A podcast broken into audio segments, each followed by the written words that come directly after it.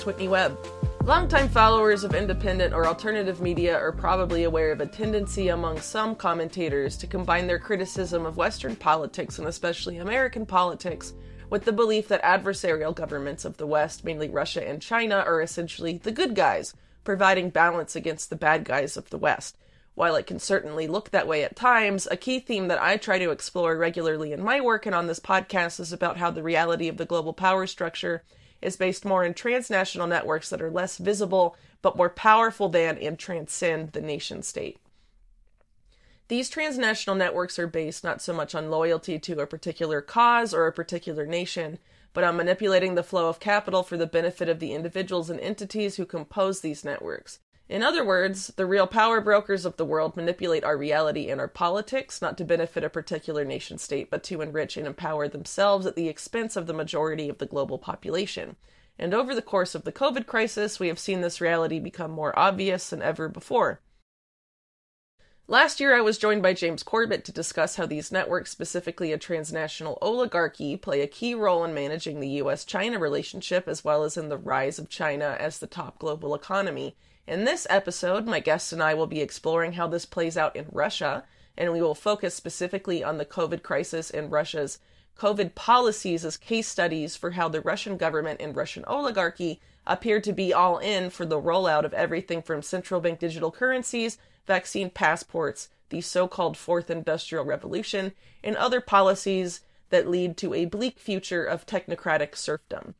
Joining me today to explore these issues and discuss his insightful and often humorous reporting is Riley Waggaman.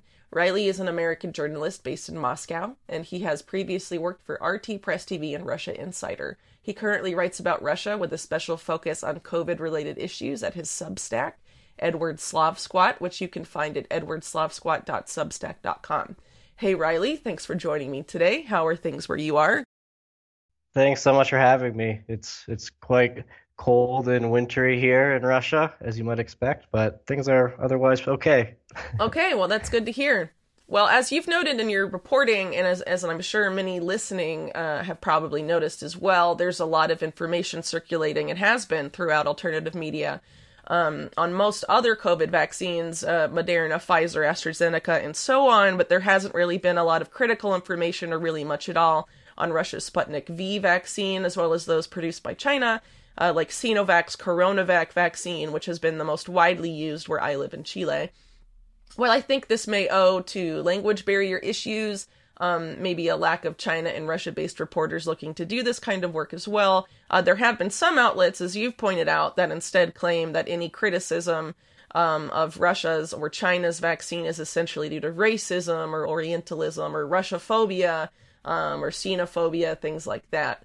Um, but frankly, your recent work um, has covered numerous reasons, uh, r- numerous causes for concern about Sputnik V. And one of the striking things uh, I learned from your coverage is that, like, um, just like Moderna and BioNTech, um, Sputnik's alleged developer, um, the Gamaleya Center, had never been able to make a successful vaccine until COVID, and they were also facing some major financial issues, or at least one of their uh, main investors uh, was right before COVID emerged. And I had recently covered in a series Moderna's pre and post COVID situation. Uh, and my main takeaway from that research was that Moderna's COVID vaccine is basically a giant grift, um, one that threatens public health, of course, in a in a big way, given the mandate situation and, and so on. And you argue that the Gamaleya Center's Sputnik V vaccine is essentially the same in this regard. Uh, so, could you tell us a little bit about the Gamaleya Center, uh, why you think it's odd that they were chosen to develop Russia's state backed COVID vaccine, and key points that concern you about it? Yeah, uh, so probably people are familiar with the sort of approved Russian government approved narrative, which is basically uh, the way that Sputnik V was developed so quickly, and recall that it was uh, the first registered the world's first registered vaccine. That's what they call it, even though the Chinese had a had one that they were messing with earlier. But whatever. Uh, the way that they the way that they explained that this was possible, just rolled out something like six months uh, from announcement to registration, was that they claimed that the Gamaleya Center had this had developed had successfully developed this viral vector platform and it was just sitting on a shelf and they just you know dusted it off did their little thing you for COVID, and voila, you have a new this a new amazing, safe and effective vaccine that's that's ready for uh, you know mass inoculation. The problem with this narrative, well, there's many many problems with it, but one of the most obvious problems with this narrative is that this platform that they claim to have developed has n- never is totally unproven. It is they have this platform, this viral vector, uh, you know, this adenovirus viral vector platform has never actually been used to create a vaccine that has actually gone to market. And uh, interestingly enough, a lot of critics of Sputnik V claim that the V actually is, stands for five, like a Roman numeral, because Gamaleya's four previous vaccines all failed. They never they never went anywhere. Uh, and it's so it's it's quite startling that this reality is never discussed. And like you mentioned with Moderna, I mean, Gamaleya doesn't really have a good reputation before before the rollout of Sputnik V. Interestingly enough, uh, what Gamaleya does have, Gamaleya, by the way, is basically controlled by the Russian health ministry, is that it has very close connections to sort of the most infamous Russian oligarch, uh, this guy Anatoly Chubais, who teamed up with Gamaleya in, I believe, 2008 or 9. And it was part of this initiative that Chubais had. He was put in charge of this state owned company called Rusnano. And this state owned corporation was supposed to develop nanotechnology for the Russian government. They never developed anything. It was a huge scam. And in fact, one of the first vaccines that Rusnano developed in partnership with Gamaleya ended up uh, resulted in an embezzlement scandal. So that's the first viral vector platform fun. result.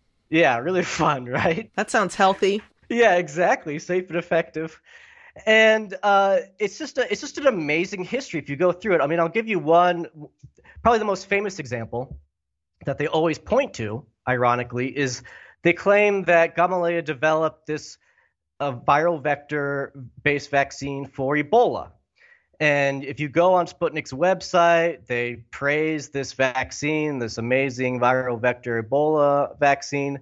The problem with this vaccine is that it was it was tested on in Guinea right after Guinea had successfully eradicated Ebola. There was this outbreak between 2014 to 2016. And so, right after Ebola had been eradicated, Gamaleya goes in, tests this, vac- tests this vaccine on a few thousand uh, trial subjects, I think 2,000 to be exact.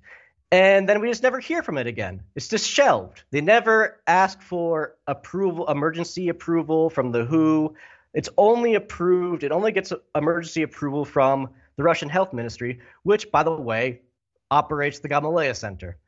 And it's really interesting because recently one of the developers for Sputnik 5, one of the scientists behind it, was interviewed by Forbes. And they said, Look, uh, you guys developed this vaccine, this Ebola vaccine that you always talk about, but has it actually even been used? Has it even like been used outside of Russia? And she the scientist lady is like, well, no, it hasn't. It hasn't been registered outside of Russia, but it's just because there's never been an opportunity to use it, which is actually totally false. Because Guinea had an Ebola outbreak in February 2021, and there was an emergency vaccination program. And guess which vaccine wasn't involved? You know, the Gamaleya Magic Ebola vaccine, which is repeatedly cited by the Russian government as proof of, you know, Gamaleya's amazing accomplishments in, in vaccine technology. Anyway, it, it goes on and on. I mean, we're talking about a, a place, this uh, center, the Gamaleya Center, it doesn't even have. You, there was recently uh, photos published of it, and so it's one of these typical Russian operations where the administration building is all, uh, you know, beautifully, uh, you know, redesigned and uh, you know nice new coat of paint. And then the other parts, the alleged vaccine building or one of the research buildings that a journalist snuck into, it looks like it was hasn't been touched since 1942. It's like looks like it's bombed out. you know, and and apparently uh, these this place doesn't even have an elevator, and there's just this whole. It's just it's just so bizarre. Well, it's weird because they've gotten all this. Sorry, uh, it, it's weird because they've gotten all of this money right because of their uh, to develop the Sputnik V vaccine, but they didn't really right. go into the uh, vaccine production uh, center of Gamaleya, uh, as you mentioned in, in some of those uh, pictures you're alluding to of. Uh, I don't know if I'd say bombed out, but it definitely doesn't look like a place I'd like to visit. it's a quite dark and dingy looking, like a janitor's closet, but expanded into a, a whole building yeah, instead yeah. of just a closet. Yeah, exactly. Yeah. So um, that what I wanted to point out, and you mentioned this in one of your articles uh, for people listening, is that um, you noted that it's odd that this was chosen not just for the reasons uh, that you've already laid out, but also because Russia, um, in in Moscow and in, in other places, has uh, institutes that develop have developed uh, successful vaccines with uh, you know. Um, a really good track record and really good international reputation that were not chosen to develop the vaccine. Instead, it was this one with no record of success um, ties to this questionable oligarch figure. Uh, and as you as you mentioned, um, his partnerships, uh, or I guess the partnerships he sort of blessed between Gamaleya and and Rusnano that he is uh, running, I guess, um, have been you know tied to financial uh, uh, fuckery, for lack of a better a better word. So you know it's it's quite um odd that it would go to them, right? Yeah, absolutely. And I mean, this. What's funny too, of course, about uh, Rusnano is well, it's not funny for you know the investors, but I mean, it's basically on the basically was on the verge of bankruptcy, and Chubais left Rusnano, I, I believe, in 2000, in 2020. So right around, right around the time even when they started developing Sputnik 5, he basically bailed because Rusnano was just draining. I mean, it was a huge scandal. And now uh, Chubais is the head. He's the special envoy for like sustainability for Russia, and he like this guy's a super creep. And he cites he recently cited Bill Gates as this like great visionary for you know climate change activism and things like this. Like Bill Gates is leading the revolution of sustainability. That's what Chubais is doing now. The the climate change stuff Bill Gates is leading. I've talked about uh, this well it's also mike bloomberg a couple billionaires and um, the central bankers i mean it's a basically a giant financial scam so it's something that someone like uh, Chubais would probably be very interested in uh, exactly. based on really uh, his background he's good at finding yeah. scams yeah uh, well that's good well one thing that you brought up um, uh, one thing that you brought up that i found really uh, just nuts um, and I, ha- I i'm really surprised i didn't hear about this um, before is that apparently, you know, Sputnik V um, is is you know the Russian vaccine. You would we assume you know that it was developed not just developed in Russia, but is also produced there. But apparently, um, Gamaleya isn't producing the vaccine. Instead, they're uh, buying a, a, massive amount of it, uh, of of the doses of the vaccine they ostensibly produce, and I guess people assume uh, that they're they were tied to manufacturing, but instead it's coming from an, uh, a foreign supplier, uh, apparently foreign. Anyway, and, uh, and, it's not named in government contracts. Can you discuss that and its implications a little bit? Yeah. So there are several sort of approved manufacturers of Sputnik V in Russia, and one of them is the Gamaleya Center. So Gamaleya is supposed to be manufacturing its own for lack of a better term, brand. And what's really interesting is that instead of manufacturing it, they're buying doses from an unnamed third party and just putting their name on it and selling it to, you know, uh, the regions or wherever these doses are going. So they're basically acting as a middleman uh, and purchasing their own the doses of their own drug from an unnamed third party. Now it could it could it could be to be fair, it could be one of the other manufacturers and they just don't want to it could just be some sort of basic, you know, grift going on, something like this. But who knows? And some of these some of these contracts are written in US dollars, which is quite interesting. So Yeah, well, uh, if it was a Russian domestic manufacturer, right, it would not make a lot of sense to use dollars for the contract. It would make sense to keep it in the same currency as the people paying it, right? So, um, that implies it's a, a foreign supplier, which I found. Yeah, so it's it's definitely it's super it's super sketchy. It's super sketchy, and what makes it more sketchy is that this is another aspect of Sputnik V, which nobody, well, very few people talk about, or and I think not people are are very aware of, which is that uh, the Russian government has partnered with big pharma uh, during the whole from since day one, basically uh, to get Sputnik V off the ground. Specifically, I mean, they've been working with Pfizer and Moderna, but specifically, they signed this uh, memorandum of cooperation with AstraZeneca. And what's interesting is that Alexander Gintsburg, the, dir- the director of the Gamaleya Center, basically just says that Sputnik V has no significant differences from AstraZeneca's shot. Is that because of the adenovirus vector? Right. Uh, because that's okay. Mm-hmm. So I guess that the the technical difference is that AstraZeneca uses like a monkey ad- virus or something. Yeah, you know, chimpanzee adenovirus. material. Yeah. Right. And then Sputnik 5 uses human adenoviruses. That's what they claim. But what's really what's really interesting is that right at the beginning of this whole process, so we're talking about uh, in I'm trying to remember now. It must have been June or July 2020.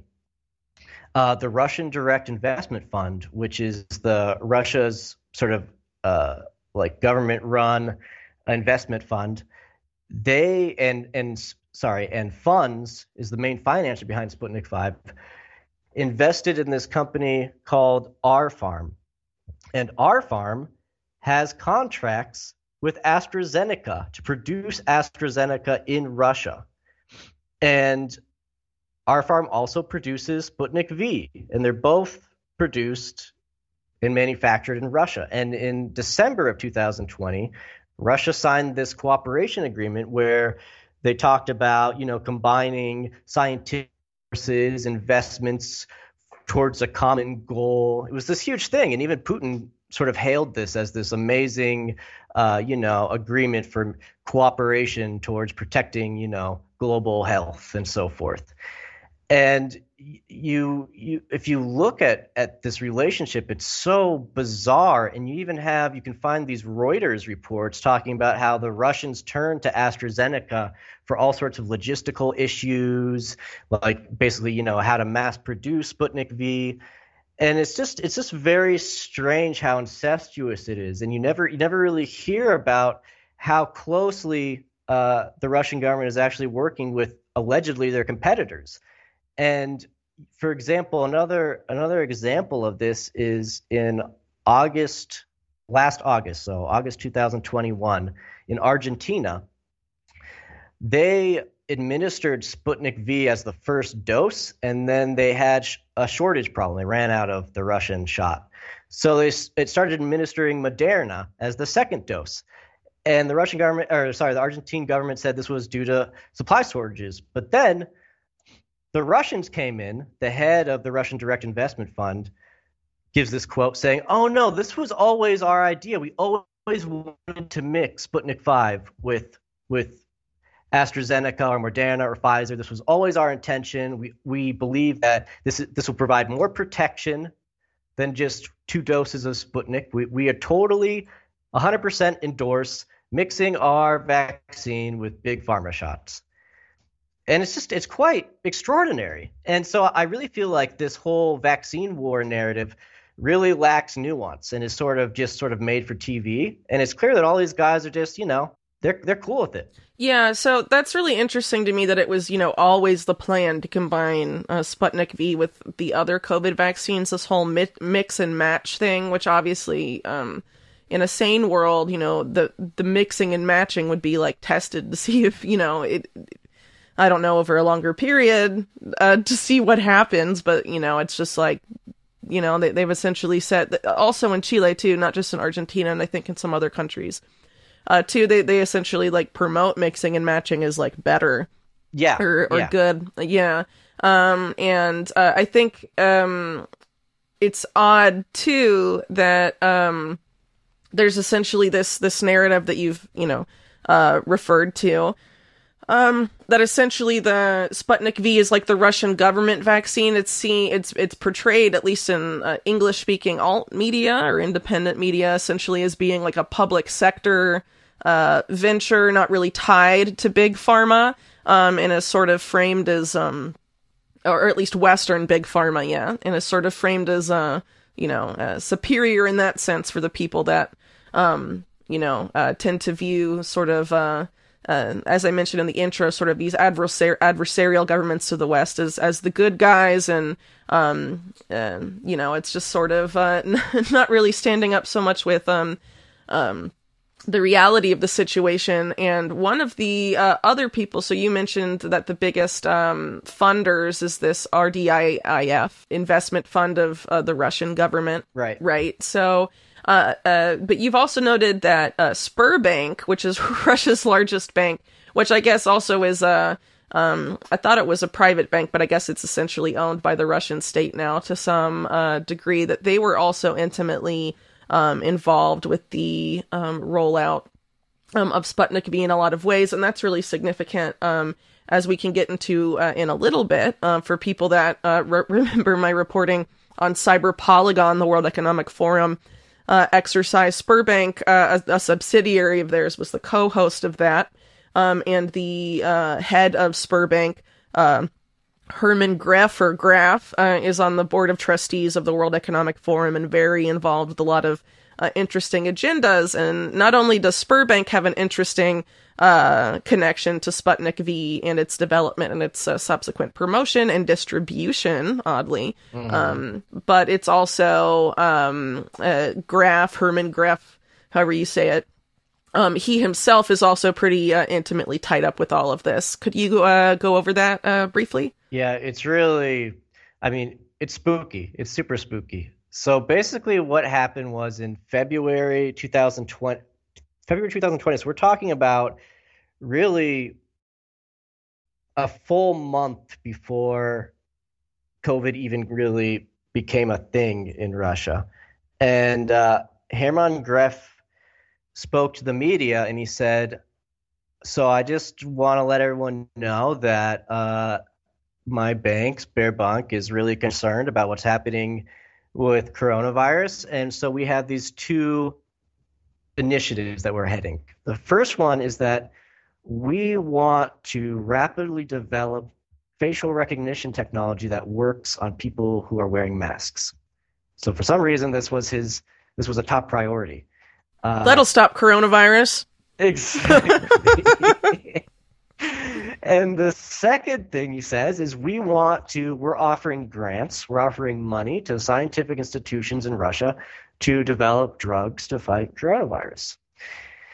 And so within a few weeks, uh, Gref comes out basically, and it, or it's announced that uh, the Gamaleya Center is now working on actually a few different a few different sort of Russian uh, federal agencies and, and, institutions start working on this vaccine. Now, what's really interesting is that Graf decided apparently to put all his chips on Gamaleya. And not only did Sberbank fund, they basically put in seed money or whatever you want to call it, basically an initial investment into Sputnik V's alleged development. Uh, they did that, but also Gref later comes out and claims that he was what he he received the vaccine in April 2020 which would mean that he would be one of the first people in the world to get this vaccine.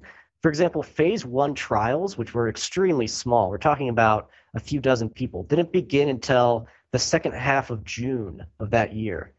So he was he was getting he allegedly got the vaccine several months before phase one trials even started. Uh, another really bizarre thing about Gref's connection to this is that in so in May of 2020, Sberbank creates a subsidiary and uh, a subsidiary company, and which is ch- given the specific job of creating, offering, uh, creates a project office to support the production of this vaccine, which later becomes Sputnik V. So Sber is now in charge of production support. Gref also later says in an interview that he helped with technology transfer involved with the vaccine.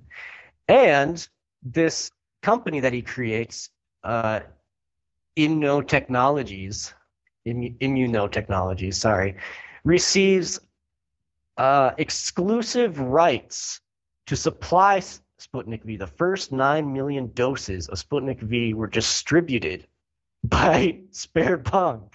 And if they got this deal through oh, man. the bankers a, just want us to be healthy, Riley. It's, it's I mean, literally, it's literally a banker shot, which makes me. It's it always makes me laugh when people are like, "Oh yes, Sputnik V. It's like so safe and effective and different from the big pharma clot shots." It's literally a banker shot. Like in the most, it'd be like if J.P. Morgan, you know, like got the contract to distribute COVID vaccines. It's so weird. Oh, and by the way, Hermann Gref is on the International Council of J.P. Morgan. So there you go. oh, um, fun. Yeah. Well, for people listening, so they have an idea of of like how this Gref guy thinks. Uh, yeah. I think it was a 2012 panel that you quoted that that you uh, included um, in one of your um, articles on Sberbank, um, and basically people were talking about. Um, it was a, I guess, a World Economic Forum meeting, uh, a panel discussion on. Uh, it was called "Way Way the Way Out from the Management Dead End: Wisdom of the Crowd or the Authoritarian Genius?" Question mark, and apparently people uh, on the panel had been talking about you know uh, cliche i guess stuff that's cliche now sort of from from these types things like crowdsourcing the future and whatnot.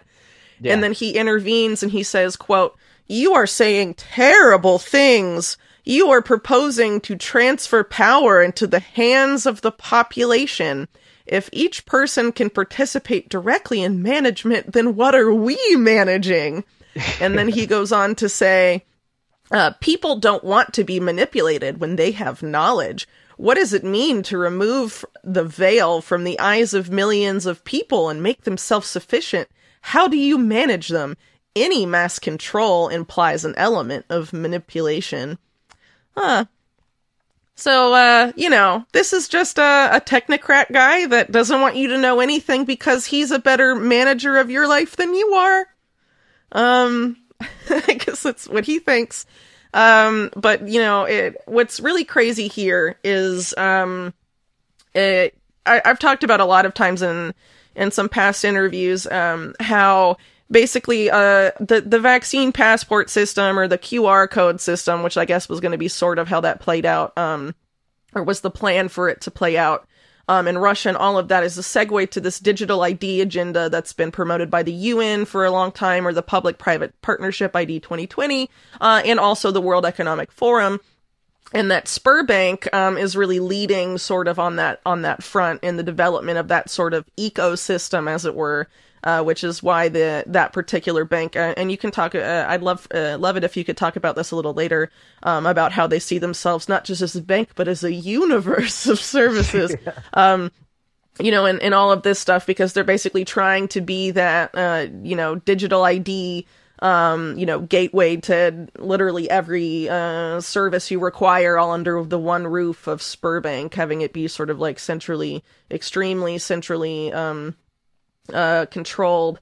Um, but basically, you know, this guy is, uh, um, you know, the fact that he's so involved with, with the WEF and, and all of that stuff and digital IDs, facial recognition and, and all of this stuff on a, in a massive way, uh, in a lot of these fourth industrial revolution, um, sort of technologies and also in, in the vaccine, I think is, um, is pretty telling, uh, since the vaccine sort of being used to justify the imposition of a lot of these, uh, sort of technocratic and, and tech powered, um, you know, control systems.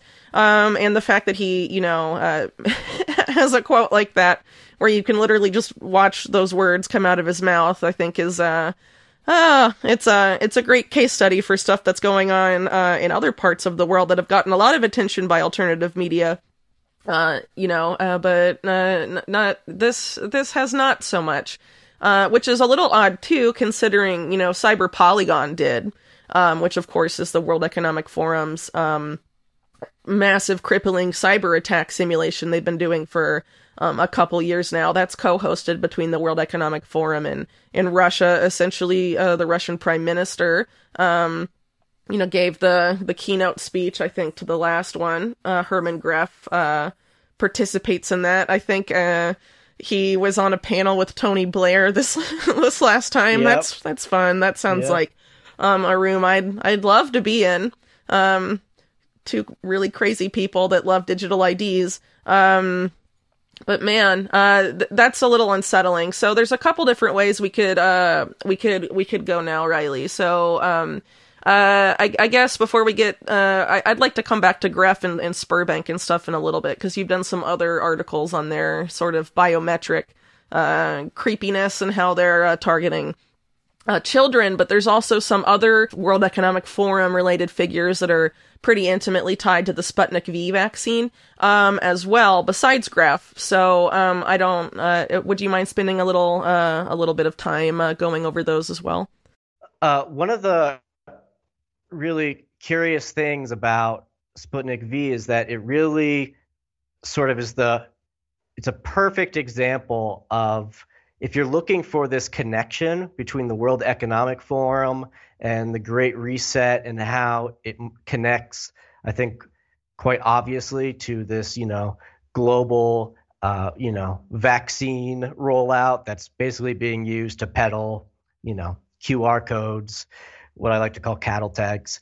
Sputnik V is the most obvious culprit here. It had the ties that Sputnik, the people behind Sputnik V have to the World Economic Forum are so direct and obvious that it would undoubtedly be like the prime suspect if you're looking for some sort of World Economic Forum vaccine connection.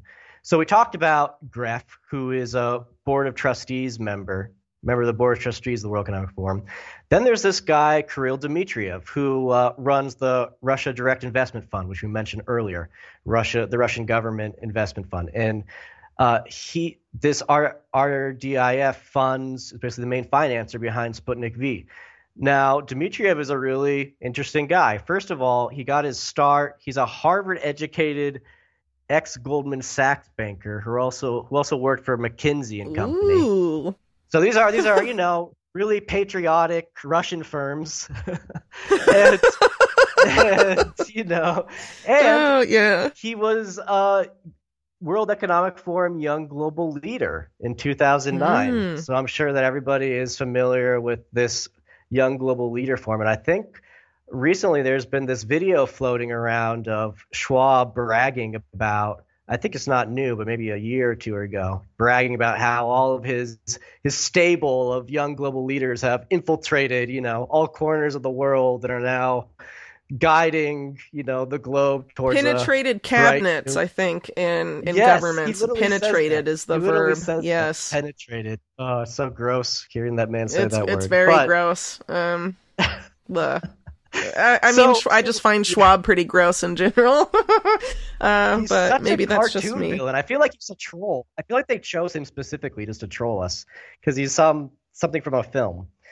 Uh, well, you know, people like yeah. Schwab and, and, and, Zuckerberg, I, I, it, it's hard to look at them and be like, why would they roll out these idiots to be their spokespeople for it? But these people also have like massive egos and they've, you know, invested so much time like in their in their specific the specific part of their little uh, of their agendas and, and organizations and stuff that they feel like they need to be the face of it. You know i think it's ultimately an, an ego thing and they're so disconnected from like how regular people are that they just don't realize how like clownish um they appear to everyone.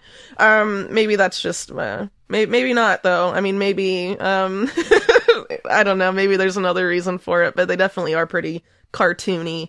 Um, Absolutely. Um, yeah.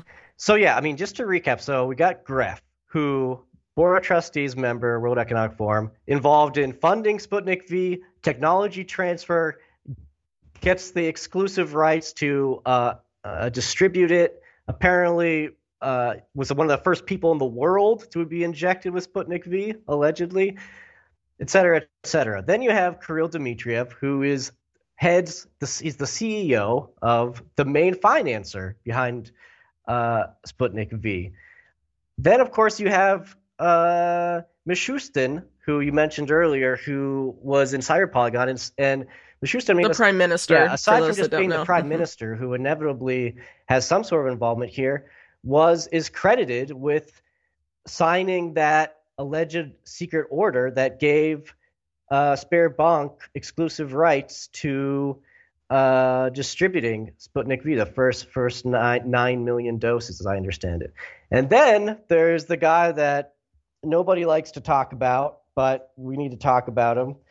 Uh, Vladimir Putin, the president of Russia, actually gave an address in January 2021 uh, at the World Economic Forum. And that was when they were discussing the Great Reset. That was like the topic, you know, they were talking about. It was a it was a virtual, uh, you know, meeting, I guess. And so Putin uses this really important speech to talk about how he would like to see more COVID testing all over the world.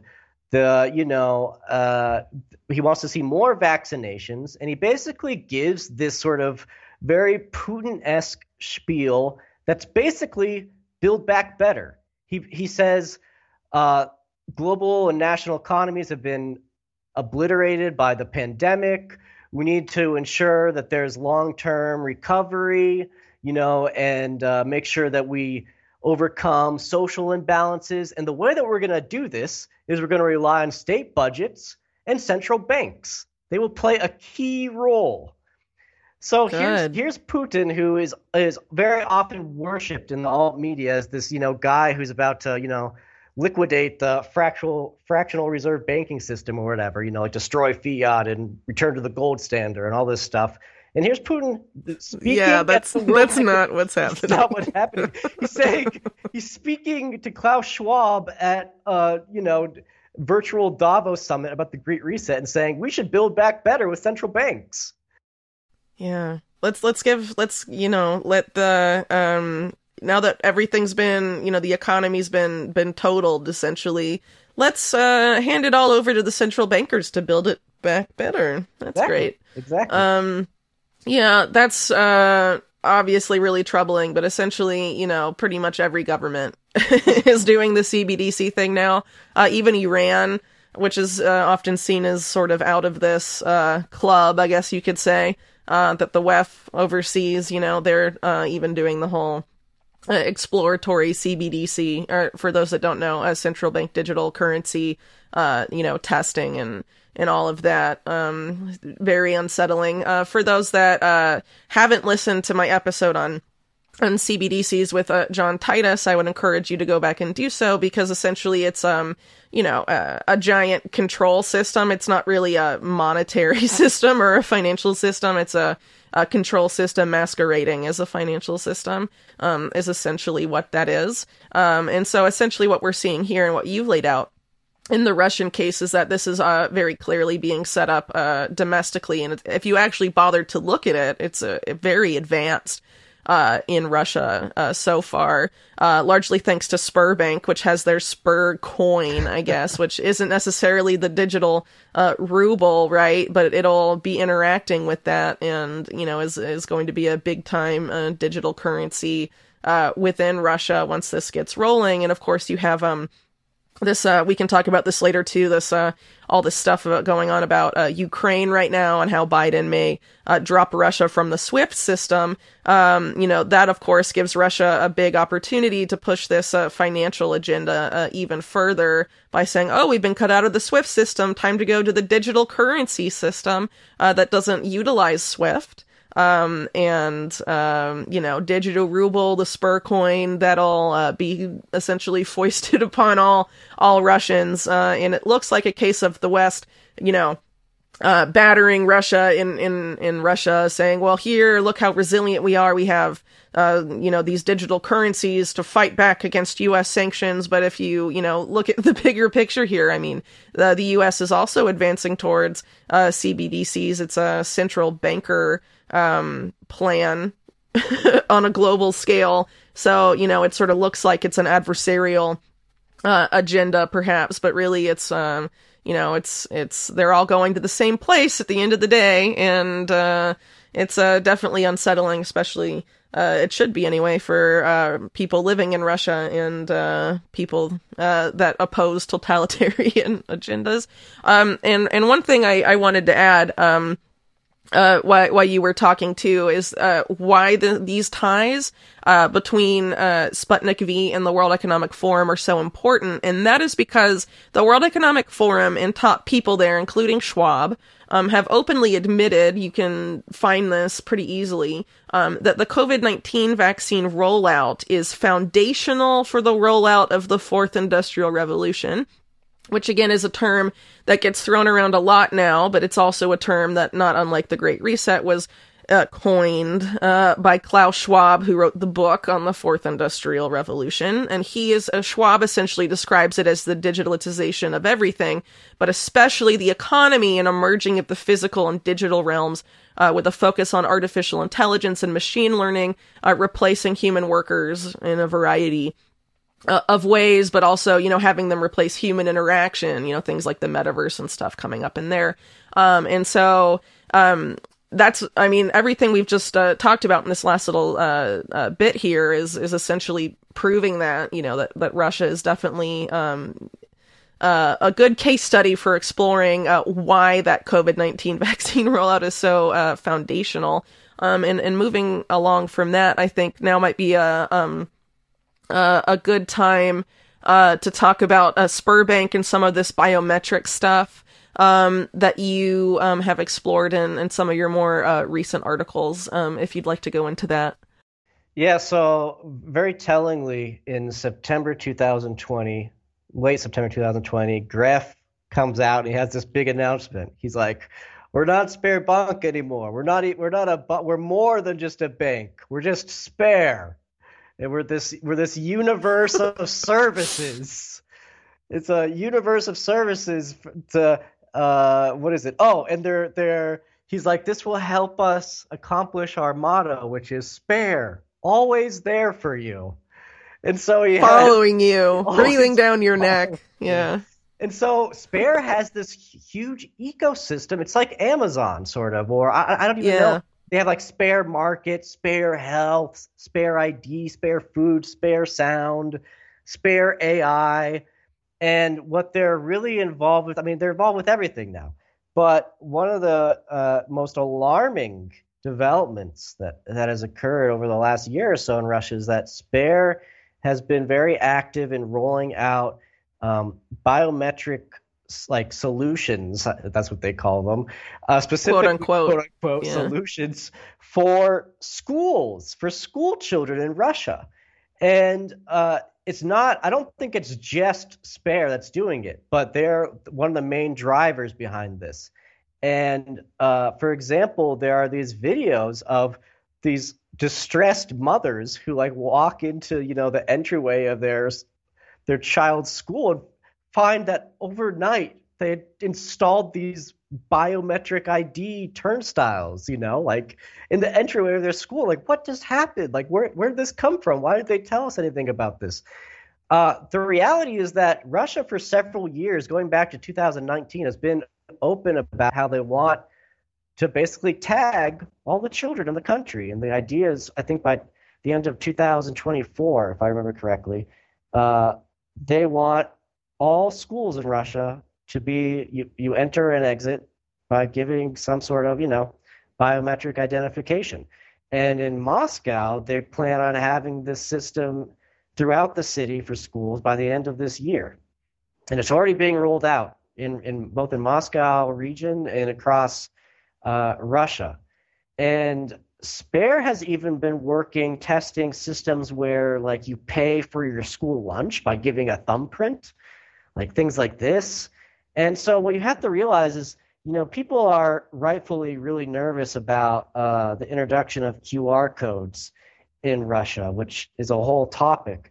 But the reality is that they're already, you know, they're getting at you from so many different angles, and they're especially targeting the younger generation, the children. Yeah. And I think that it's obvious that they see this as the the easiest way to to make this transformation happen. You know, like if you just get them when they're young, you know, you tag them, they get the you know biometric ID, and you normalize it, normalize them it more easily. Age, yeah, because otherwise, you know, someone who's you know the older generation is like, no, I don't want to do this. This is cre- creepy. But kids, you know, you can get them when they're young. So it's it's very disturbing, and it's it's it's it's frightening. And you can go to these internet Russian internet forums and listen to these uh, Russian parents talk about how you know their kids are basically being tagged without their knowledge. It's it's it's quite extraordinary. So you brought up the COVID QR system, uh, and it seems like there was a lot of um, public pushback from that within Russia, and that was sort of going to be like the planned, uh, um, I guess, vaccine passport system um, implemented in in post COVID uh, Russia. But uh, it seems like uh, not only was it uh, really unpopular with the public, it seems like it's actually been sacked. Apparently, that particular initiative.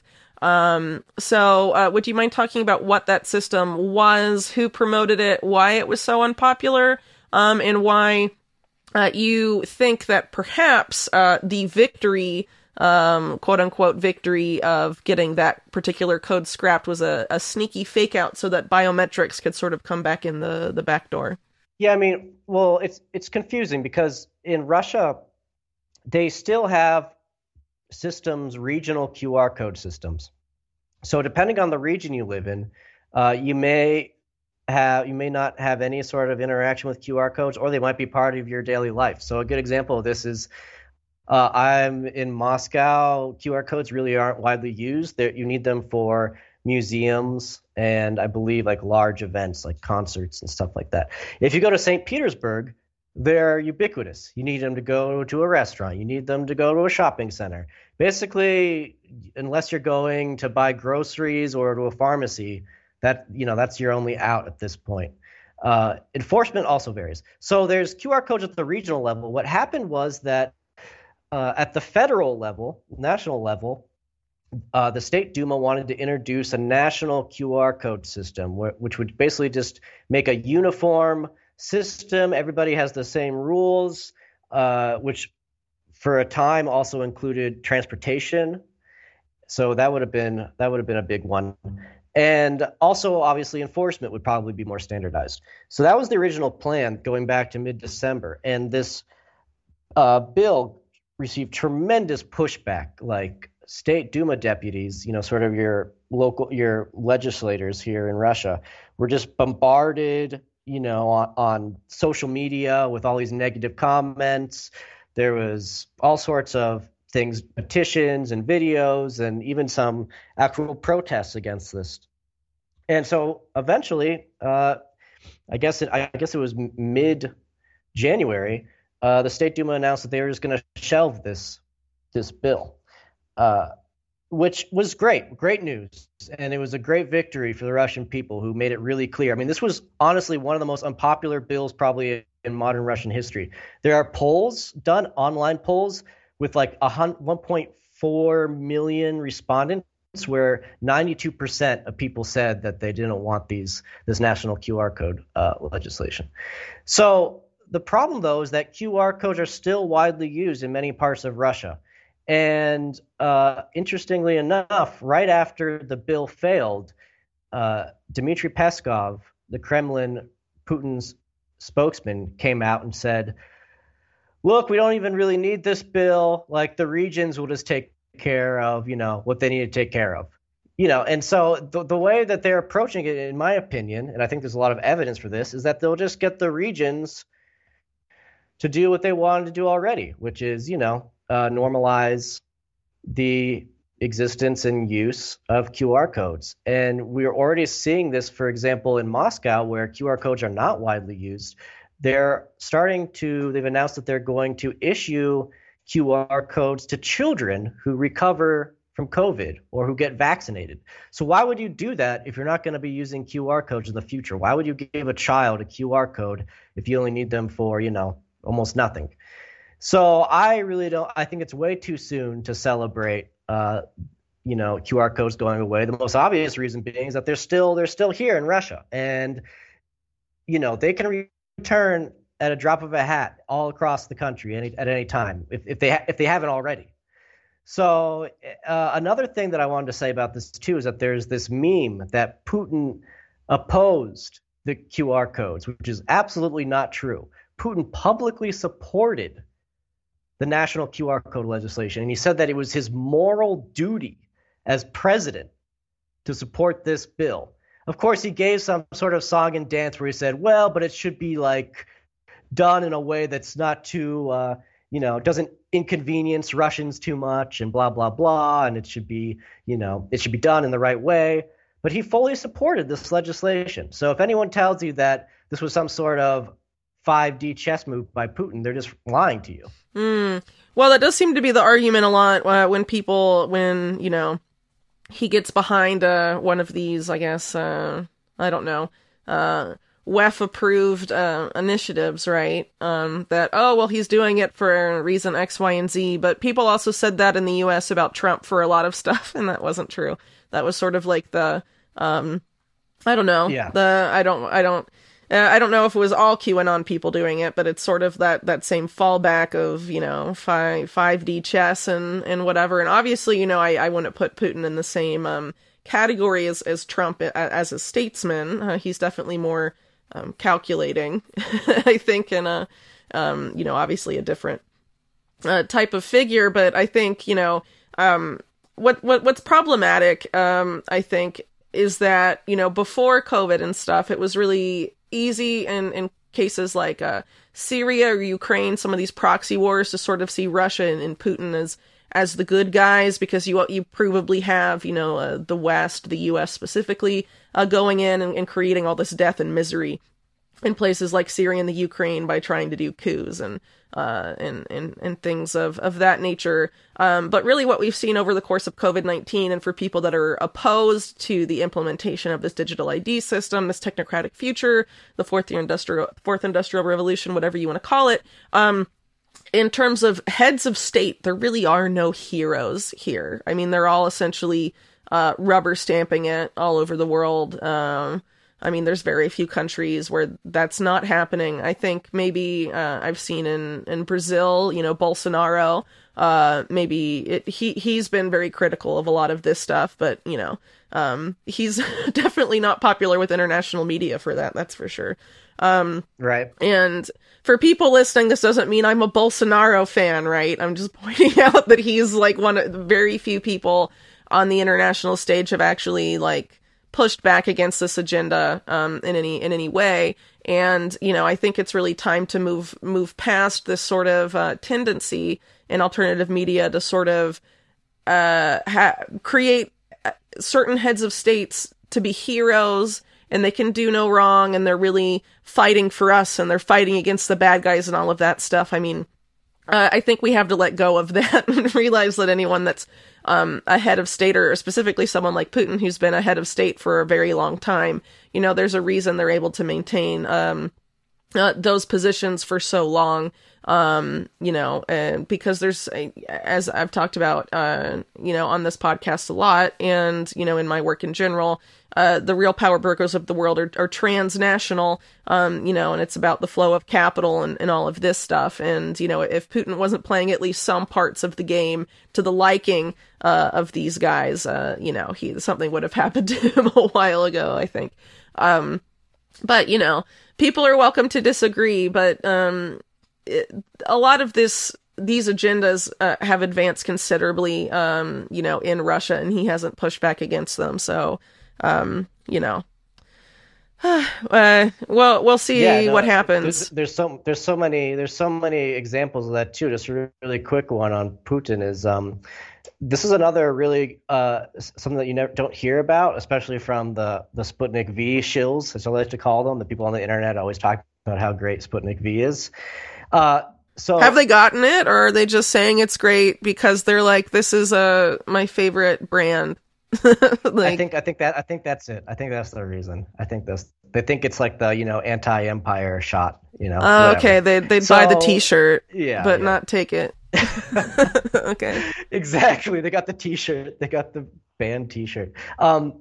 So you know, we, you know, in the United States, how there's huge controversies about uh, safety monitoring, but at least you have VAERS. At least you have VAERS in the United States. So VAERS is far from perfect, but it's better than nothing. Uh, Russia doesn't have VAERS. Russia has zero transparency when it comes to post vaccination complications. The Russian government will not even release this data. In fact, they recently came out and said that uh, disclosing how many people who have died post vaccination would it would be inappropriate to disclose this data because it it could harm uh, it could harm what, was they had a phrase hold on oh it would create a negative attitude towards vaccination. Oh that's the same excuse patreon gave for uh, censoring yeah. me because of factual reporting that they thought would promote yeah vaccine hesitancy in my audience. It's true, yeah. but you have to go. Yeah. And then, um, and then more recently, then more recently, the Russian Health Ministry, a state Duma deputy, so like a Russian lawmaker, contacts the Russian Health Ministry and says, "Can we please ha- see the most up to date uh, Sputnik V trial data? Because it's been a really, really long time since we've seen any actual physical." clinical trial data from you guys. The last thing we saw was a, like an interim report which was only six months worth of data. We would like to see what you have now. And the Russian health ministry says this is class this is classified information that's a trade secret, so we can't disclose it. And and so we're talking about literally zero transparency on a coercive. There is compulsory vaccination in Russia, by the way, for those who might think otherwise. There is. So we're talking about zero transparency with a coercive mass medical experiment. And at the same time, Vladimir Putin goes out in front of the cameras and says, Sputnik 5 is proven safe and effective. There has not been a single case of serious post vaccination complications in Russia. Well, that's true because the Russian government doesn't declo- disclose any of this data. So it's, it's or a, report them. Yeah, report, it's the same in Chile where I live. It's really gross and it's really cynical, and people should admit that Putin is not on their side on this issue. Like, okay, I understand people who believe that Putin, you know, has, you know, has things that are praiseworthy in, in the foreign, you know, foreign policy arena. But on COVID related issues, which by the way are really important, we're talking about the preservation of basic human rights and dignity. Putin has been terrible, just absolutely appalling. I mean, probably not the worst world leader, but you know, the the bar is, you know, I mean, he's not a Trudeau, but Trudeau's sort of in a league of his own. But he's really bad. He's still really bad.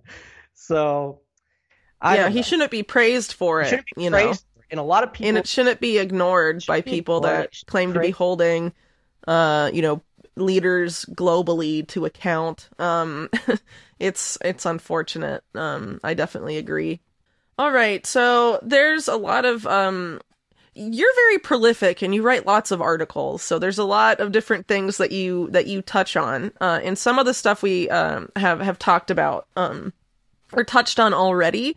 Um, but you have uh, two articles that i found pretty interesting um, that aren't necessarily related so much to the vaccine but more on this uh, other you know the underlying thing here which has to do with this uh, push to the digital economy um, that's been going on under uh, you know uh, during the, the COVID 19 crisis and, and all of that. Um, so one of them is um, called the, the Central Bank Takeover of Russia. Um, and then the other one is why is Russia sending planes full of gold to London? Yeah. Which is fascinating. Yeah. Um, eh, also very bad, but you know, in the sense of fascinating that, um, you have a lot of uh, people who have very established reputations in alternative media and the independent media. Um, you know, sort of what I mentioned earlier, the the likelihood that uh, the U.S. will kick Russia off of the SWIFT uh, payment system, which is like SWIFT for those that don't know, is how banks essentially communicate with each other. Um, so it would be sort of uh, supposedly taking Russia off of the global banking system. Aha! But the a new global banking system is being currently being made by like every country in the whole world. So essentially, it would be an impetus for Russia to, as I mentioned earlier, uh, un- unfurl uh, or unveil its its own version of this new global banking system, the CBDC digital system. But a lot of these people um, I think you you include a tweet from uh, Pepe Escobar um, saying that oh well when Russia gets disconnected from SWIFT they'll be making payments uh, in gold and it'll be you know, the gold standard and all of this stuff, and that um, it's going to be a return to sound money. Sounds like the libertarians' dream uh, there. But oddly enough, uh, you point out that even though Russia's been making headlines over the past, uh, I don't know, several years or so, decade, I guess, um, for stockpiling gold, um, now they are sending insane amounts of gold uh, to London, you know, where the city of London is, um, supposedly head of the, the banking cartel, right? Um, uh, they're sending it over there um, when this economic chaos is on the horizon. And why would they do that if they were going to return to a gold standard system or start demanding payment in gold? Um, you know, it seems like it's not what the central bankers have in mind.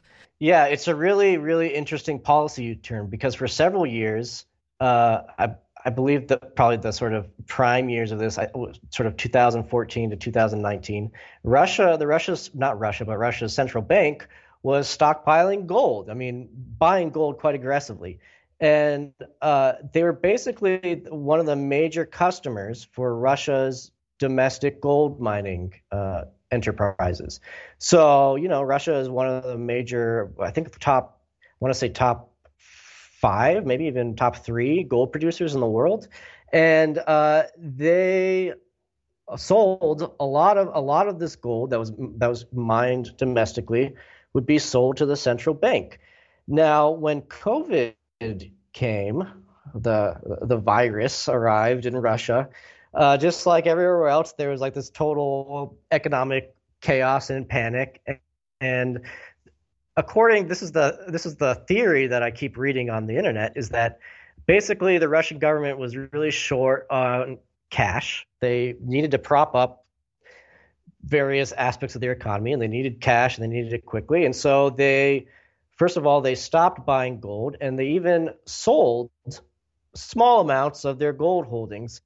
And uh, this was one of the measures they took to combat economic uh, repercussions of lockdowns and other suicidal public health measures What's interesting too is people will argue, well, another reason why they probably didn't stop buying gold is because the price of gold shot up, like basically in April 2020.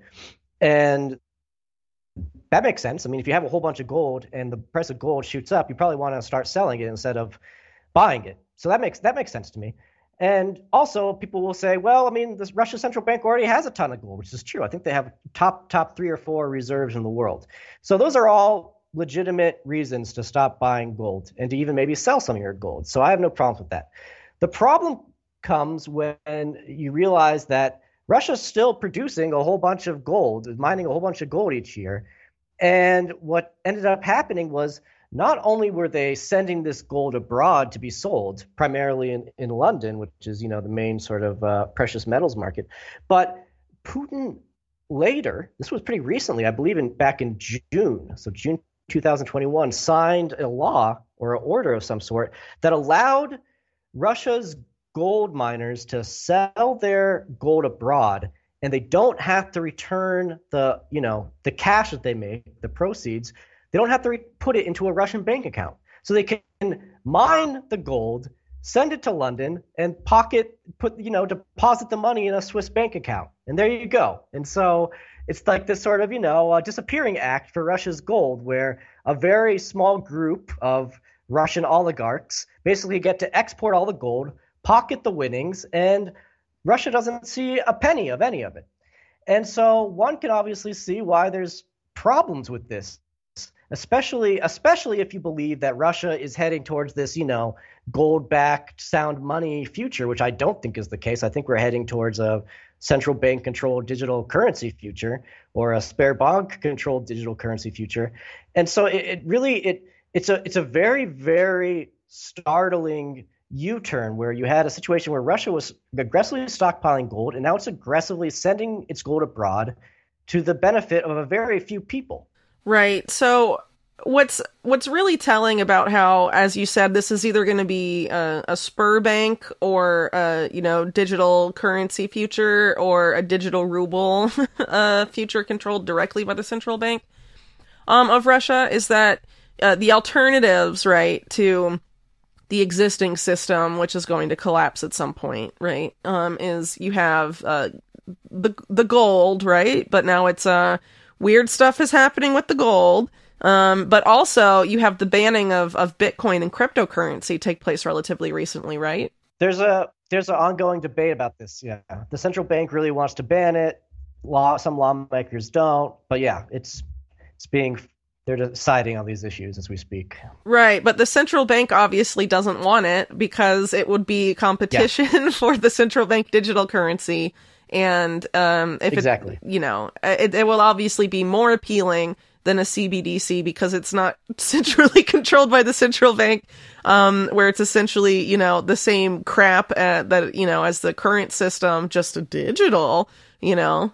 yeah. so, um, yeah. and, and, then I think, um, in one of your uh, articles on this topic, I, I, think it's in the central bankers um, takeover article, um, talking about how they have plans for transaction monitoring um, every every financial transaction, um, which is pretty telling as well in terms of the whole C- plan for CBDCs or uh, Sber coin um, and things like that. And you also have um, what was interesting uh, going back to Cyber Polygon, which is we've mentioned a couple of times was co-hosted uh, between Russia and the uh, in the World Economic Forum, or rather, a Sberbank subsidiary, and had a lot of involvement from uh, Russian state leaders. Is probably the more more accurate way to to put it. Um, you have um, the deputy governor of the Bank of Russia um, speaking at Cyber Polygon, and he's talking about uh, the plans for the central bank digital currency of Russia, the digital ruble. Um, and he he expressly says um, that um, where's the quote? He says, This digital ruble uh, will permit better traceability of payments and money flow and also explore the possibility of setting conditions on permitted terms of use of a given unit of currency. Um, which is basically uh, the central bank decides what you can use uh, your money for. Uh, they don't want you to buy, um, you know, they decide that uh, sugar is bad for you. You can't buy uh, sugary foods anymore, you know, as one example. Um, just so it's, you know, uh, not that that's exactly what they're going to do, right? But um, you know, it gives them that that type of control. Um, you know, uh, uh, Catherine Austin Fitts um, gives some pretty good examples uh, in talking uh, talking about this, where she says things uh, like you know how some of the lockdowns, like in Australia, for example, you couldn't go more than five kilometers from your house. In the case of a central bank digital currency, um, if uh, they don't want you to go five kilometers from your house, your money, your central bank digital currency won't work uh, at at local uh, at places points of sale more than five kilometers from your house, right? That's a pretty, uh, I guess, maybe a yeah. more feasible example, maybe for some people. Um, and uh, the head of the Bank of International Settlements, the central bank of central banks, as it's uh, often referred to, uh, Agustin Carstens, the uh, uh, comically huge head of uh, the Bank of International Settlements, that looks like some of those uh, old political cartoons of uh, Wall Street fat cats. He literally is that. Right. Um, in real life. Yeah. He has a quote that's really similar to what this deputy governor of the Bank of Russia said, but he, you know, he, um, cloaks it a little more uh, in, in, a way that's a little more confusing uh, for I think most members of the general public, talking about li- liabilities of the central bank instead of talking about you know a unit of currency as as this guy does. But he essentially says the same thing that we can um, uh, set limits on on what type types of purchases uh, people can make. Um, you know, and it's all a, a centrally uh, controlled system. Uh, you know, this is giving the state uh, or the banks rather, um, or state banks, uh, a lot of power here. Um, in the case of the CBDC uh, setup, and it's uh, wow. I mean, it's really it's really disconcerting, and it's really unfortunate that people are um, sort of missing the the point here, especially when, uh, as you referenced earlier, Putin gave this speech to the WEF, being like, central banks will uh, get us out of this mess. Um, when in fact, uh, one could argue that um, central banks have taken great advantage of this mess to uh, enslave us all forever. Um, increasingly looks that way. Um, so um, one thing I wanted to um, ask about this is, you know, you have the the Sber coin future and the digital ruble uh, future. Uh, do you think they'll be competing? Uh, do you think uh, there'll be a, a, fight between the digital ruble and Sbercoin for supremacy, uh, or they'll uh, exist co- side by side? Or do you have any expectations? So uh, the Sber coin I don't know where it is sort of in the development process. By the way, SberCoin is being developed in partnership with JP Morgan. So that's a fun little it's a little fun little factoid for everyone. That's fighting back uh, against Empire for sure. Um. exactly. It's the anti yeah. it's the anti-empire big bank digital currency, the Sber coin. That's what Everybody they'll say maybe. Yeah, we'll see. um so I don't, you know, with with Gref, who he's so ambitious, so who knows? Who know, maybe SberCoin will never get off the ground. It's possible, but he's mentioned it before.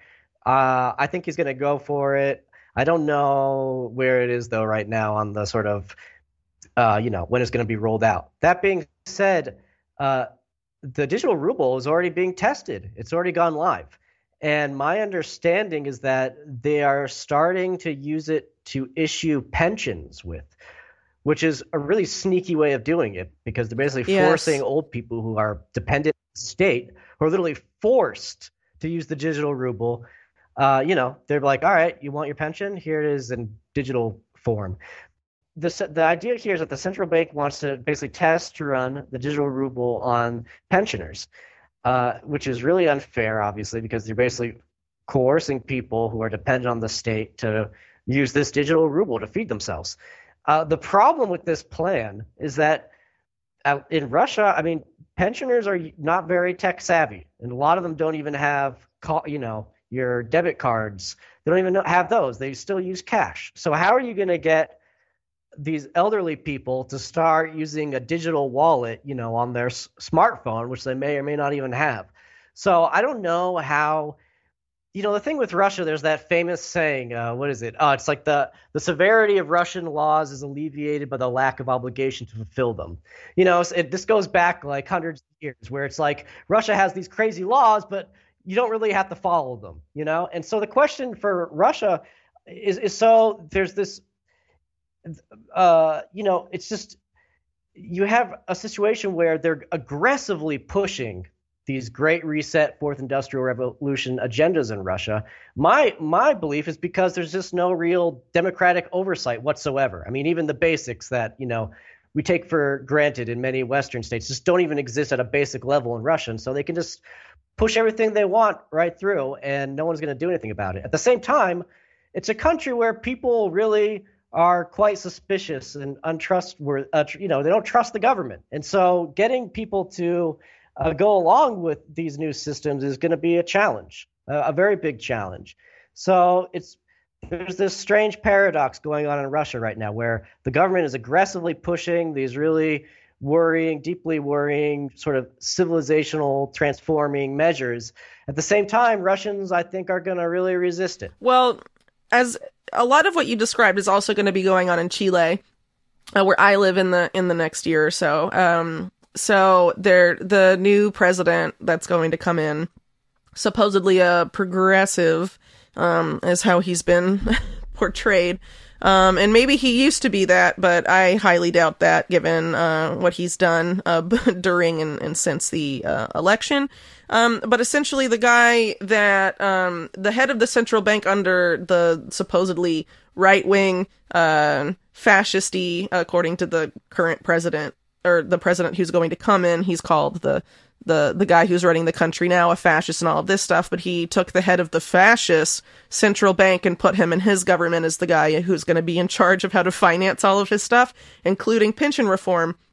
And this is the guy that uh, developed uh, Chile's uh, uh launching uh, or or white paper uh, started that off for their for the central bank digital currency here in Chile, and they're going to be doing that on pensioners as well. And what I suspect, uh, based on what we've been talking about um, today, and I think this is going to be the case in Chile as well, is that you know how do you get around the fact that old people aren't tech savvy and probably don't have a lot of them don't have smartphones? Well, what you mentioned earlier with like the kids in schools, right? Paying for food with your thumbprint, they're going to be doing that for seniors too. It's going to be buy with your face, buy with your fingerprints, your handprint um, and whatever. I think that's how they're going to try and get around it and sell it as convenience uh, to uh, to older folks. Um, it's um, uh, uh, at least it's what I, I, I anticipate them doing. Uh, because like in Chile, for example, there was a um the lockdowns here were really excessive and draconian, uh, arguably uh, some of the mo- most draconian in the world, at least in the top uh, five, I'd say. And um, you had to have QR codes to even be allowed to go buy food that you had to generate online. Um, and there were there were cases of you know there was a, a woman who was a hundred years old or something filmed being uh, denied access to buy food because she didn't have a smartphone and couldn't get a QR code, and she didn't have like any grandchildren or anything nearby to like help her get one. You know, so she, they were like, yeah, starved to death, um, yeah, old lady yeah. because you know, yeah. So that that has happened here.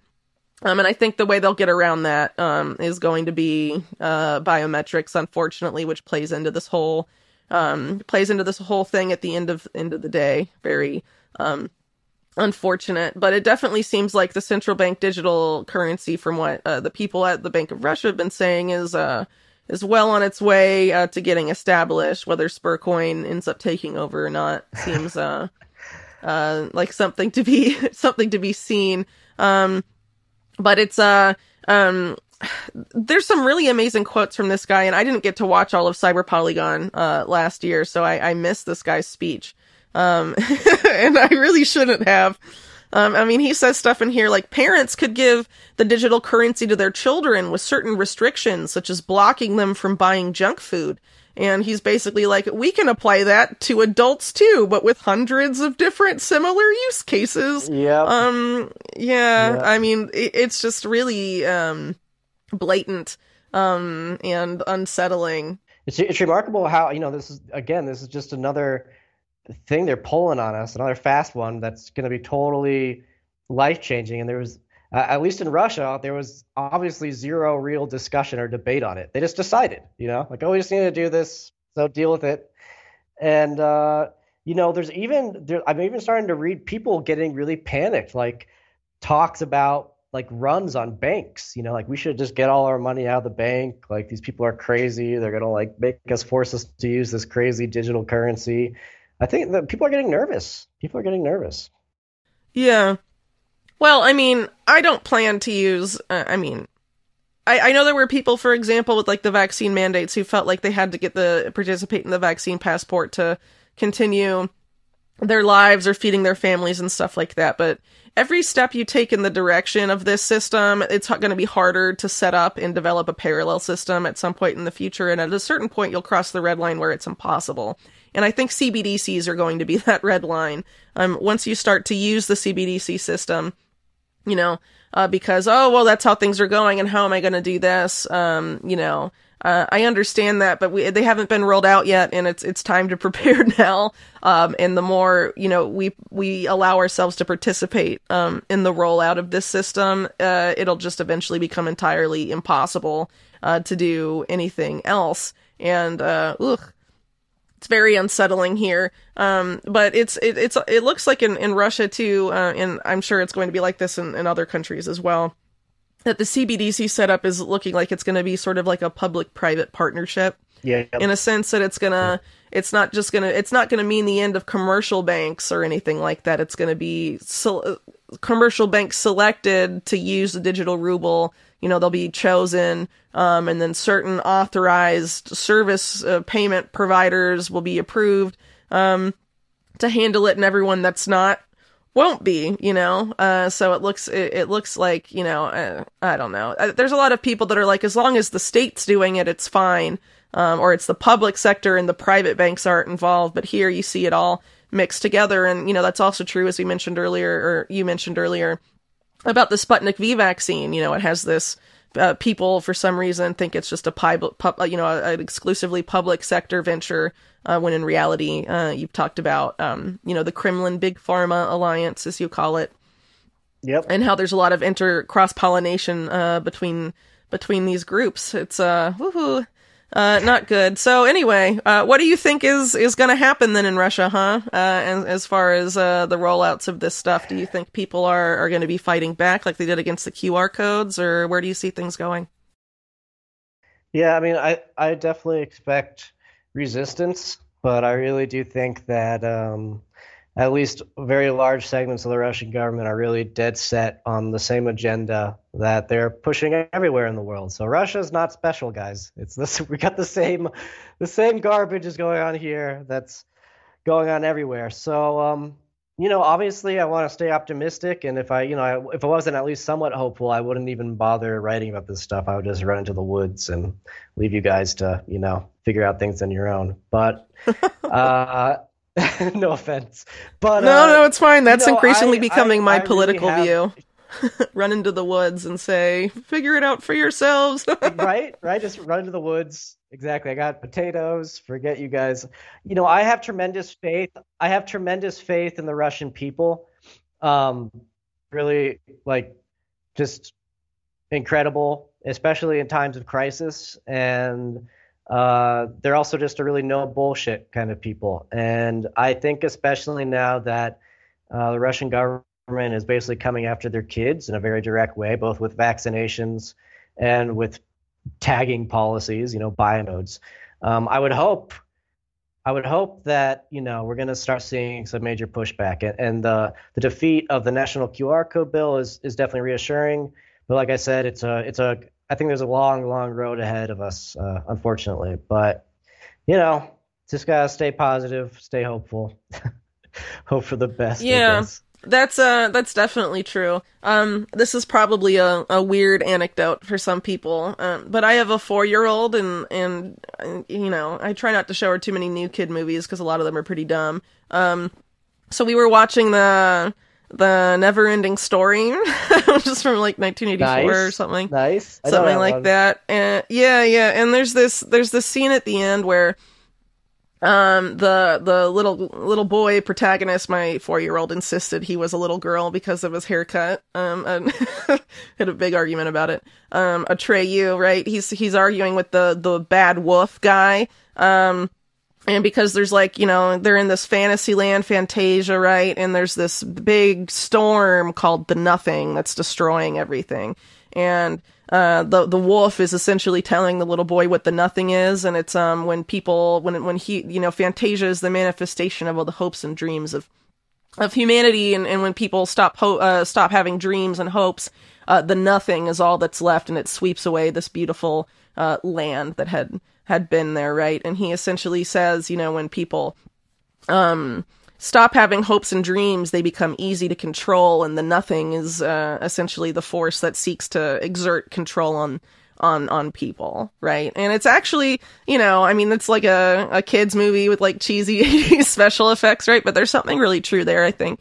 Um that sure. you know if people uh, give in to the the despair right like like happened to the guy's Yeah. horse in in the swamp and stuff Yeah. you know um when people give in to despair uh you know i mean there's there's th- that's essentially what happens you become easy to easier to control you stop uh being you know having your sovereignty or or whatever. And i think that's true um at the community level too or even the national level. Uh you know it's uh, people sort of communities need to uh, have their hopes and dreams pretty pretty clear. Otherwise people are going to impose them um impose their hopes and dreams instead on top of them. And you know uh, the hopes and dreams of people like uh, Klaus Schwab uh, you know they've written whole books about them. And it's it's not very uh, nice sounding um, definitely not the kind of uh, thing anyone else would hope for uh, anyone normal anyway would hope for for the future. Um, so it definitely really is important to stay hopeful and and keep you know planning and and creating and and going on about your life as normal uh, as normally as as you can because if we you know sort of act like it's they've they've taken it and they've won i mean you know it's uh, it's not it's not a good way to to fight back that's for sure. And you know you can resist a lot i think by by just keeping that internal environment you know as positive and as as vibrant you know as you can despite all of this uh uh crazy stuff going on uh, it gets increasingly crazy um so anyway that's my weird little um night uh kid movie inspired anecdote I fully, fully agree. Fully endorse that message. Yeah, for sure. fully, fully All right. agree. So, um, anything else you want to add on what we've talked about so far? I wanted to ask you uh, a little bit about Ukraine because I know you've done, uh, you've been there and done some reporting from there, and of course that's in the news, and we're talking about about Russia. So, um, anything else on on the WEF, uh, biometric, fourth industrial revolution, Sputnik, uh, V side of things that you'd uh, uh, that we didn't get to cover that you'd like to go over? I think we I think we covered mostly everything. So, guys, Sputnik V is it's the same scam. It's the same scam. Don't don't don't get tricked. yeah, well, I really liked your titles on your articles about it. You're you're like Sputnik V. It's what oligarchs crave. Uh, it certainly seems uh, to sort of it fit, is though. If bankers the bill. it, oligarchs, Klaus Schwab, everybody's craving. Sputnik yeah, v. everyone's so. clamoring for it. Well, not just not just you know for Sputnik V. It's it's true for Moderna's Everyone. newly renamed Spikevax, and Whoa, you know some of these other ones too. Vax. Yeah, well, the FDA fully approved it now. Like they fully approved Pfizer's. Um, so that's fun. Anyway, um, I have so much to say about Moderna, but you know, I'll I'll refer people to my my series uh, about them instead, like all uh, all eleven thousand words of it. Anyway, um, well, to wrap up here, I wanted to uh, ask you a little bit about Ukraine because obviously um, there's been a lot of pumping up of, of the war threat with Ukraine. It looks like they're going to try and start a um, a big proxy war there if they can, uh, similar to what they attempted to do, or, or rather, what you know. Uh, we have the Biden administration in the U.S. and it was the Obama administration in, with Syria in 2011, right? So this is sort of, um, I guess, Biden's own own own time to to sort of do that. What are your thoughts about it? I mean, I haven't. I've only been following it, you know, sort of sort of closely. This is my first podcast back from uh, maternity leave, right? So I was doing a lot of baby stuff, not so much uh, geopolitical war uh, following geop yeah. right war analysis and all of that up. But I think it's you know anytime this type of stuff gets hyped up to the degree it is, you know, it's for a reason. Uh, so why do you think yeah. this conflict is being hyped up now especially in the West, it's mainly Western media that's hyping it up. Um, so why do you see them uh, hyping it up, and what do you see happening? Oh gosh, I mean, it's such a, it's a, it's a tough one. Obviously, um, just as an observation, I mean, uh, as you mentioned earlier, I I took two short trips to Donbass in uh, 2015. This was right after if I remember correctly, the the first Minsk uh, ceasefire agreement was signed. If I remember correctly, first or second. So I want to go with first. Anyway, uh, it's I've never seen it so I've never seen it the tension so crazy as I have now, and and and this stuff you you see flare ups. You see media flare ups and also diplomatic flare ups that have been happening pretty regularly, you know, for the last six years, you know. So uh, it's I have to admit that I'm concerned just because I've never seen it so bad as it is right now. And mm-hmm. what adds to the concern is that unlike previous times where there were these media reports of, you know, the sort of phantom Russian army like sneaking back and forth across the border, which, you know, the reality is that there's definitely special forces and irregular Russia linked forces in Donbass, but definitely not like entire battalions of you know, Russian Russian battalions or whatever they're right. I'm sorry, I'm not a military person, but you know what I'm talking about. So there's not regular Russian army going back and forth between Ukraine and Russia, and that hasn't been happening. But at this point, I mean the the buildup, as far as I can tell, is is real. I mean they're basically moving, uh, you know, Russian troops that are stationed in Russia's eastern district, uh, and bringing them over to Belarus, for example, and and it's it's scary. And why? Well, it's a tit for tat thing too, right? Because the U.S. is moving a bunch of troops over sure. to Eastern Europe sure. as well, and mm-hmm. for sure. And you know, and by the way, just to make this very clear, I mean, uh, well, I think that obviously there are games within games. I mean, the reality is that NATO has has absolutely been acting as the aggressor against Russia for, you know, basically since the fall of the Soviet Union. And there's just no Well, they've been expanding and breaking that expansion rule exactly. like exactly. every year non-stop, for yeah. non-stop breaking this expansion. Yeah. And so uh, the question why has it come to a head now? Why now of all times is a really good one. I don't even know if I think I, ha- I have a good answer. I mean, I could guess I could say that it's a good distraction for everyone involved because you know we basically have mass domestic problems on both sides here.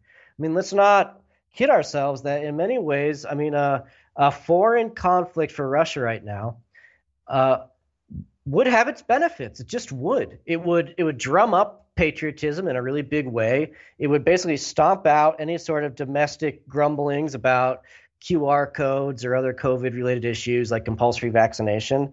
Um, it would undoubtedly have be very beneficial in many ways for for the Russian government. And the same obviously can be said of NATO countries and even of in Ukraine, which has its own very serious domestic political economic issues, uh, probably even more so than Russia does.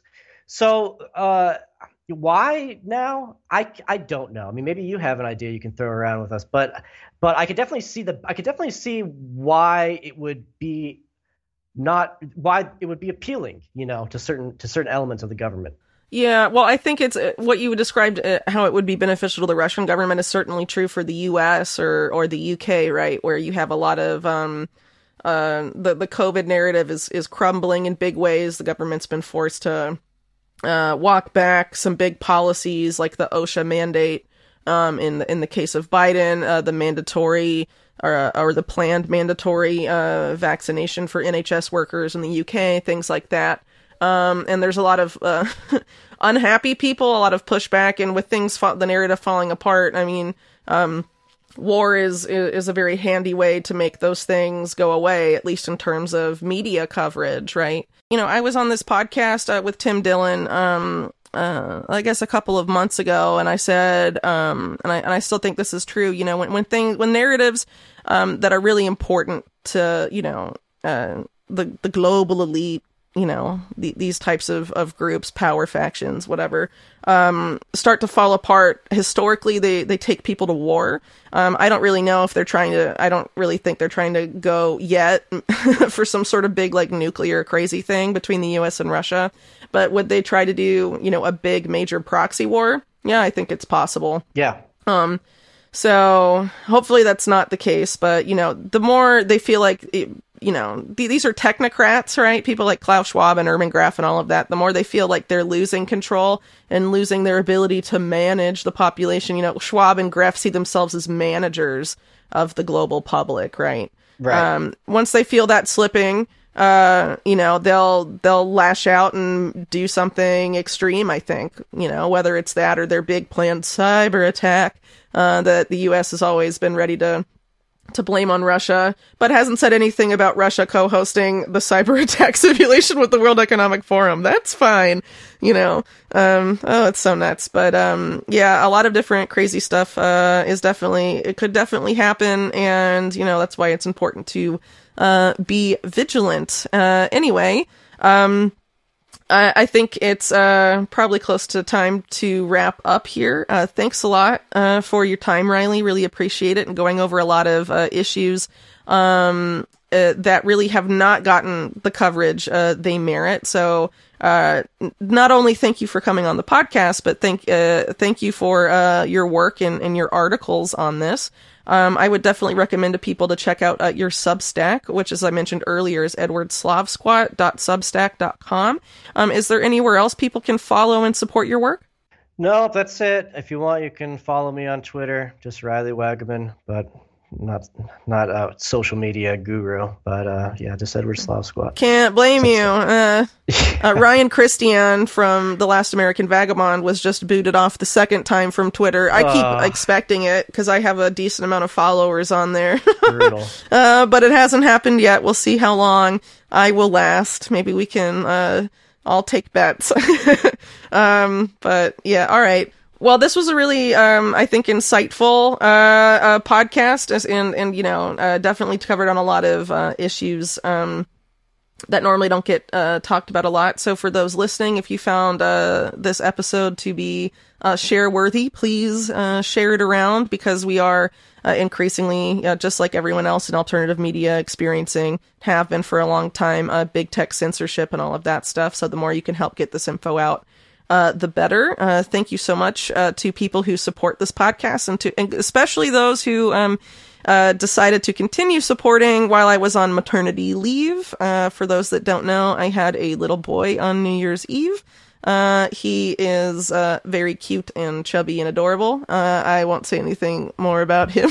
Congratulations! But that, thank thank you. Um, thanks, but um, I really appreciate the people that uh, helped uh, support Unlimited Hangout during that period of time, and hopefully you will enjoy this podcast. I guess this is sort of my uh, official announcement that I'm not technically on maternity leave anymore, but will be transitioning back to full time work over the course of February. Um, but you can expect reg- regular uh, podcasts uh, as a, the same frequency I was doing before um, from here on out. So, with that being said, thanks so much for listening and catch you all in the next episode.